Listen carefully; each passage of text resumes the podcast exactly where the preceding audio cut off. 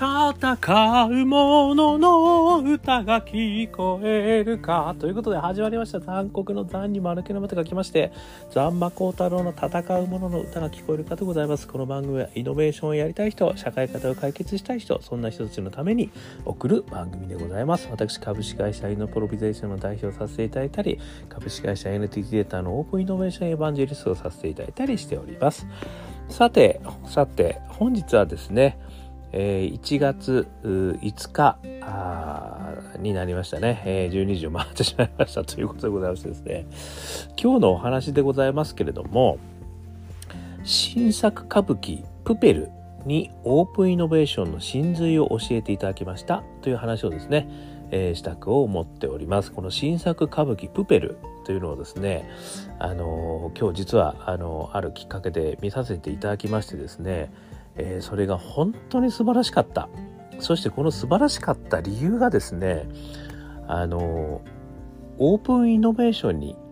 かなりこう似てるなと。いうふうに思ったので今日はですねそのイノベーションの観点からですねあの新作歌舞伎「プペル」がどのように素晴らしかったのかということですねお話ししてみたく思っておりますということでございます。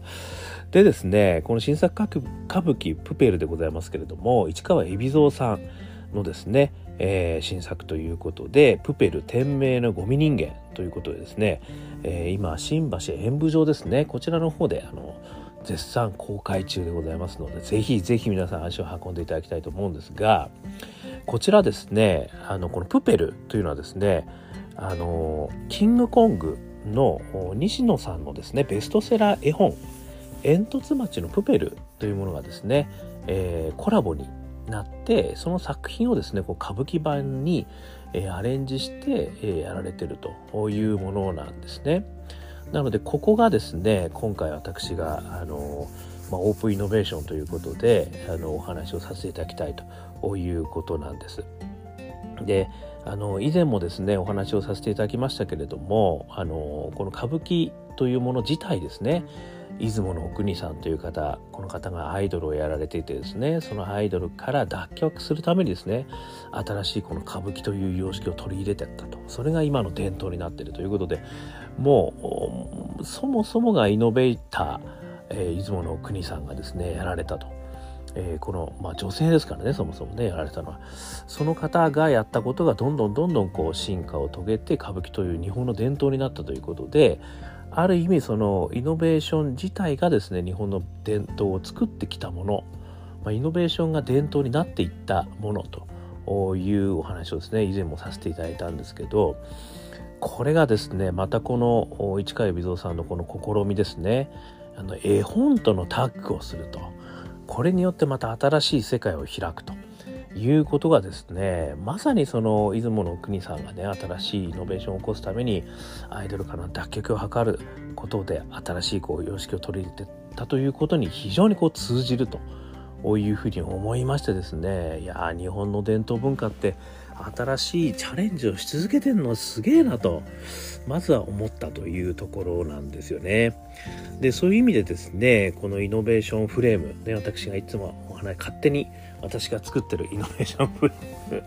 でございますけれども大変恐縮だからこの3つのフレームでですね今回もちょっと見てみようというふうに思いまして、えー、一つずつちょっと説明してみますね。3つのフレーム何かって言いますと1つ目がパッションですね。イノベーションやるためには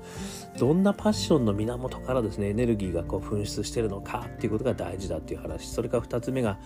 仲間ですね。どんな仲間と一緒にやるんだと。でどんな仲間と一緒にこうタッグを組んで、やっていくのかやっていけるのかですね。で3つ目が大義ですね。これはあのパーパスとかビジョンとかも言われますけれどもある意味どんなことをね、えー、伝えたいのか真髄としてどういうことを目指したいのか。こういったことをですねあのやっぱりイノベーターの中にはですね3つこうふつふつと湧き上がるものがあってそれをこう見ることによってですねあのこのイノベーションってこういうふうにやればいいのねみたいなことが分かってくると。いうふうにちょっと思ってましてその3つでちょっと見てみるというふうとやってみますと1つ目のパッションですね。これがですね今回あの海老蔵さんはですねどうもパンフレットによると3回実は親子でですねこのプペル映画でこれ絵本からですねこう西野さんのこのプペルっていうのは映画化もされてるんですけどね。でこれも大ヒットしてるんですけどもこの映画を実は3回も見に行ってたらしいんですね。で親子で見に行ってたと。でその3回見に行った時にですねこれはね歌舞伎になるんじゃないの？ということをですねあの感じたということをねあの言われているんですよね。ですからそういう意味ではですねこれはまさに海老蔵さんの方からですねこれはあのオファーがあったと、ね、子供たちもすごい感動したと。でこういうのやってみたいねという話になったというふうにねあのパンフレットの方にはこう書かれているんですよね。なのでですねそういう意味ではあの海老蔵さん側からのオファーではあったんですけどこれがですね実は今回私見させていただいて本当に感動したのは海老蔵さんのあの人生のストーリーにめちゃくちゃ乗っかってる話だなっていうことだったんですよね。でこれはあのよくですねベンチャー企業のですねあのある意味プレゼンを聞くときにですね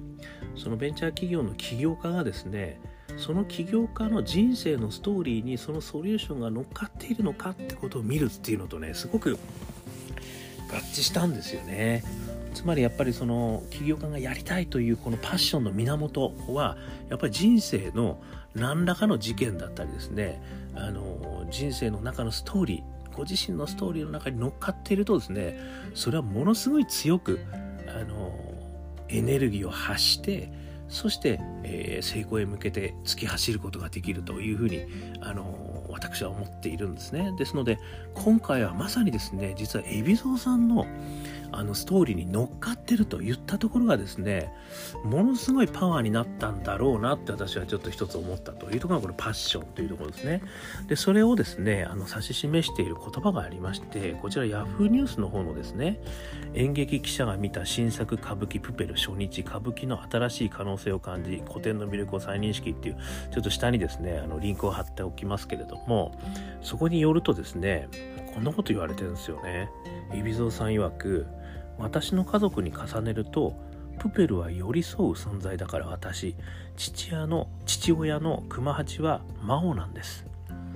魔王の魂をボタンと還元が受け継ぎ夢を抱く。リンクする部分が大きいって言ってんですよね。これちょっとストーリーがわからない方はですねちょっとよくわからないと思うんですけどちょっとねネタバレになっちゃうんでストーリーは私は言わないようにしようと思ってはいますけれども真央さんね。あの皆さんご存知の通りあのお母様ですよね、えー、真央さんが、まあ、亡くなられた真央さんではあるんですけれどもその真央さんとその真央さんの魂とですねボタンちゃんと勸玄君っていうのはあれお子様なんですよこれ海老蔵さんのね。真央さんのお子様でもあるんですけどそのお子様が魂を受け継いで夢を抱いていくと。そういうストーリーに乗っかってるんですよ今回。だから最後にですねめちゃくちゃこれそのストーリーにみんな重ね合わせるんですよね。この物語と海老蔵さんの人生。そしてボタンちゃんとねあの還元君。この人生がですねめちゃくちゃ真央さんですね。これがねめちゃくちゃ重ね合わせられるんですよね。それで私もあの泣いてしまいました。これはですね。もうねクライマックスはそういうところに向かうんですよ。これがねまあね、映画を3回見に行ってお子さんと一緒にね、えー、エビドさんがこれぜひやりたいと思った非常にパッションの源はここなのかなって私はあの勝手に想像します。ね、これは私の勝手に想像でございますよ。でもやっぱりそういうですね何かそのパッションの源が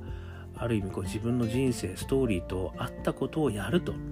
いうことはですねあのイノベーターもしくはイノベーションをやる上ではですね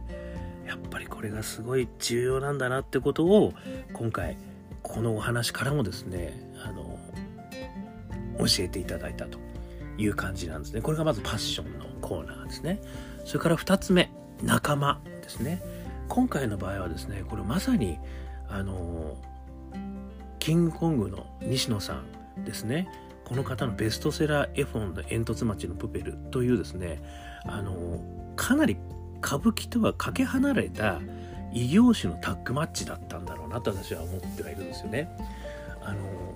映画映画にもねあのなっていて絵本から映画化されているんですけれどもこれ煙突町の話なんですよね。映画はですねで煙突町は歌舞伎の世界ではこれ出てくることできないんですよねそんな煙突があるようなあの世界の話はね歌舞伎の世界でやっぱこう時代背景とかねやっぱりもうありますから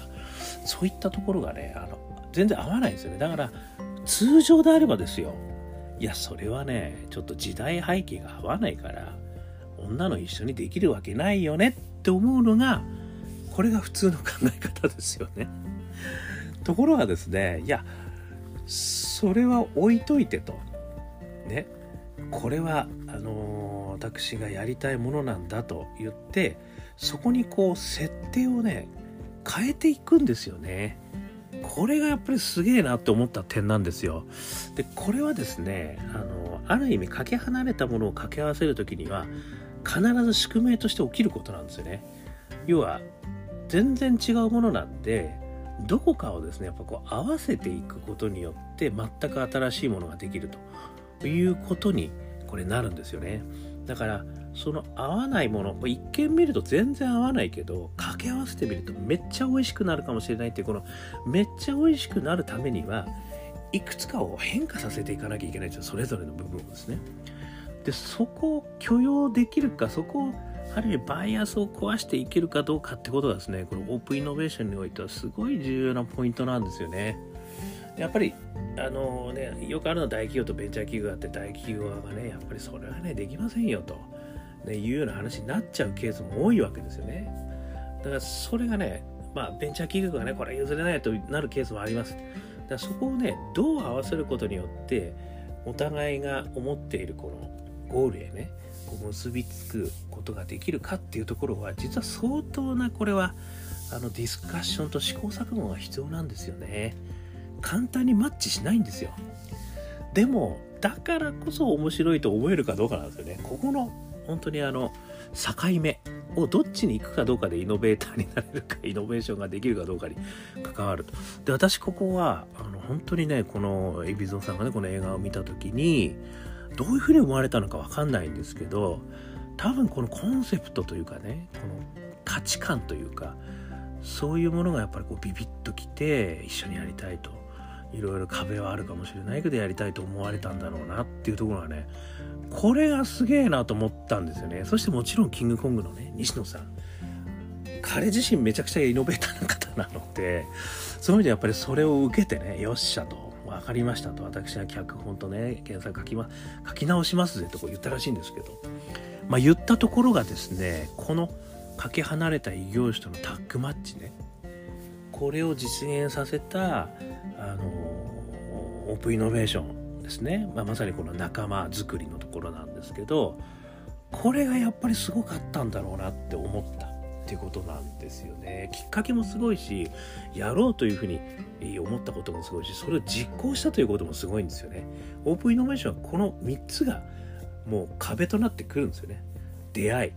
い、ね、いかに出会えるかで出会った時にうまくそれ一緒にやろうと思えるかそして本当にできるかですよね。この3つの壁をねこれ超えた。これがねやっぱりすげえなっていうふうにちょっと思ったっていうのはこれ仲間のコーナーですねそして最後大義ですね、まあ、この仲間のところで一緒にやれると思ったっていう理由の多くがですねやっぱりこの大義もしくはビジョンもしくはパーパスいろんな言い方ありますけどここがやっぱり一致するかどうかってことはすごく重要だと言われてるんですよね。これ何人かの私ですねオープンイノベーションをうまくやってる人たちに聞いたらやっぱりねあのいろいろ違いはあるけど大企業とベンチャー企業の中で目指すべきゴールは一緒だったんですよとかねやっぱりビジョンが同じだったんですよって話は何回も聞くんですよ私。だからおそらくですね今回のねこのキングコンのキングコングの西野さんとそれから市川海老蔵さんこのお二人の間にもですねおそらくこの大義、まあ、ビジョンの一致がですねおそらくあったんじゃないかというふうにあの想像です。ここは簡単なる私の想像と 想像と解釈ですね。でもあったんじゃねえかというふうに思ったんですよ。で、そこがね、この先ほどのね、あのヤフーニュースの記事によると、親子の絆、それから夢を諦めない心っていうことがね、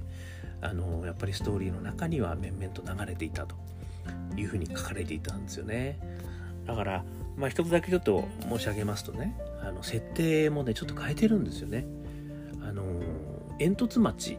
ね煙突町だから煙突が出てくる町なんですけどそれは煙突が出てこないんですよね。そのその代わり屋根屋根掃除のお話になってるんですよね。そういったところがですねだから煙突町の煙もちょっとこの煙も違うんですよ。違う煙になってるんですよそれもね。ちょっとここれ以上話しちゃうとちょっとあのネタバレになっちゃうんで話じゃないですけど。ちょっとねそのコンセプトは同じなんだけど設定の細かいことをこう調整してんですよね。これがねやっぱりすげえなと思いました。でそういうふうに調整することによってこの歌舞伎の良さがね要は歌舞伎の世界が壊れずにこの煙突町のプペルがの世界観がねこう表現されてるんですよね。これねもう口々言っても全然伝わらないと思うんであのぜひ見に行ってください。ということなんですけどそこがすごいねやっぱり私素晴らしいなというふうに思ったんですよ。つまりですねあの単に要はそのプペルの世界をねコピペしないと。あのそのメッセージをね歌舞伎の様式にいかに合わせてそしてそのコンセプトとかメッセージをねあの伝えていくか。新しい様式の中でいかに伝えていくか。でそのためにはこれ変えていこうぜ変えていこうぜ変えていこうぜ変えていこうそういうことがねあの至る所で起こされてるんですよね。これってなかなかできないと思うんですよ私。これ大企業とねあのとベンチャー企業のオープンイノベーションいろいろ見てきてますけどやっぱりねそれぞれがねあのやっぱりそれぞれやりたいことあるんで なかなかねじゃあどっちをどう考えるんだみたいなね話になりがちなんですよねこれね。これをねだから両方の目的に向かって少しずつ変えていってやっていくこの作業はね気が遠くなる作業ですよね。これをねやってってほんとすげえなと私思いました。ということですね。なのでまあそういう意味でですねあのそれをやったことによって歌舞伎の良さねこの強みがねすごい生きてるんですよ。なので私もあの歌舞伎は全然詳しくないですけどこの Yahoo! ニュースに書いてる見栄とか荒事っていうんですかね早変わりぶっ返り立ち回りというですね歌舞伎の強み。いやめちゃくちゃかっこよかったんですよこれが。カンカンっていうねあれからぐわー目を切るみたいなところがねあのー、もうね最高でしたね。でボちゃんボタンちゃんと一緒にあの海老蔵さんがねこう目を切るみたいなところがあったりですね。まあねすごかった。すごい。だから歌舞伎のこの強みもねふんだんに生かされてるというところ。これもですね実はあのすごい重要なポイントなんですよね。なのであのこれね芯となる、ね、メッセージ。これは変えずにですよ。環境に応じて柔軟に変化適用させてそこすり合わせができるかどうか。これが一つ大きなポイントですよね。これオープンイノベーションでのでも大きなポイントになる。しかもさらにですね自らの強みをそこで削ぐことなくその強みを生かした形で持っていけるかどうか。で生かした形で掛け合わせることができるか。ってことがねこれもめちゃくちゃオープンイノベーションでは重要なポイントなんですね。だからこの2つのポイントもですねまさに見事にあのやっているんですよね。という意味でですねあのこのパッションね自分のストーリーに乗っかってることそれから仲間ねかけ離れた異業種とのタッグマッチがこうすり合わせてできるかそして大義がとしてビジョンが一致するそしてこう強みを生かしていくことできる。まあこういったことがですねこのオープンイノベーションというねこのビジネスの私があのやらせていただいている世界、ね、ベンチャー企業と大企業まあ大企業と大企業ベンチャーとベンチャーいろいろなオープンイノベーションあるとは思うんですけども。まあそういったところのあのやり方とですねめちゃくちゃ符合するなと思いました。そしてめちゃくちゃこれそれをねあの本当に具現化してあの見せた結果大感動の話になる作品に生まあの生まれたということがねあの私はすごく感動したと言ったことでございました。とにかく、まあ、一言言ったら感動したんですよ。でも、オープンイノベーションの、これ、ノウハウ散りばめられすぎてるなと思って、すげえな、そこもね、すげえなと思いました。ということですね。これはもうまさに一人に海老蔵さんとね、西野さん、これが目指すべきビジョンのためにオープンイノベーションに必要な試行錯誤を繰り返して、まあ、突き詰めていったんだろうなと、大変な苦労だったんだなというふうに思いましたということですね。ということで、まあ、西野さんの作品で海老蔵さんの人生これも乗っかった結果ですね感動の嵐ということになったんじゃないかというふうに思ったということでございました。まあ、冒頭ねお話しさせていただきましたけど日本の伝統と言われる歌舞伎というものがですねやっぱりどんどんイノベーションを起こそうとものすごいこう頑張ってるんですよね。新しいものに挑戦する。失敗したらこれねいろんな批判浴びますよ、まあ、もしかしたらねいろんな批判も浴びているんだとは思いますよね。でもその中で私自身としても大絶賛。もう素晴らしかった。本当にすごかった。ということがねあのやっぱりこう新しいチャレンジとしてですねやる、ね、この西野さんの新しいチャレンジでもあったと思いますよねこれね。でもお互いねやっぱりこう恐れずにそういったことにですねやっぱりチャレンジしてそして具現化してそしてこう見せてくれると。いうところはですね本当にあの感動させていただいたということで私自身もですねそういう意味じゃこういったチャレンジをね、まあ、こんな大きいことはできませんけどもちっちゃいチャレンジではありますけれどもなんとか勇気をいただいてですね、えー、そういうチャレンジにですねあの負けずに頑張っていきたいなというふうに思ったえー、1月、えー、今日は5日になってしまいました。4日4日の夜中 5, 5日の朝のことでございましたということで、えー、少しでもねイノベーションを目指す方々の参考になっていただいたら幸いですと同時にですねこの Yahoo ニュースねあの演劇記者が見た新作歌舞伎プペル初日歌舞伎の新しい可能性を感じ古典の魅力を再認識。およびですね歌舞伎公式総合サイト。歌舞伎美とですかね、美人とか言って美とっていうのかな、これ、えー、いうですね、ページありますんで、これまだですね、あのチケット、あの少しあるような、あの感じでもありますので、もしよかったら、ぜひですね、見に行っていくと、あの、新しいその歌舞伎の挑戦、ね、そして西野さんの挑戦、この辺をね、目の当たりにできるんじゃないかと。で、それから感動とですね、勇気をもらえるんじゃないかというふうに、あの思いましたということで、えー、よかったら見に行ったらいかがでしょうということでございました。ということでね、このアンカー .fm、私はイノベーター、もしくはね、えイノベーションやりたい人の参考になるような情報を毎日配信してますんで、よかったら登録していただいて、さらにですね、えー、残酷の座に丸毛の光太郎、えー、Facebook、Twitter やってますので、よかったら、あコメント、それからシェア、いいねしていただけると、えー、嬉しいですということでございました。ということで、今日も聴いていただきましてどうもありがとうございました。それでは皆様、頑張りましょうまた明日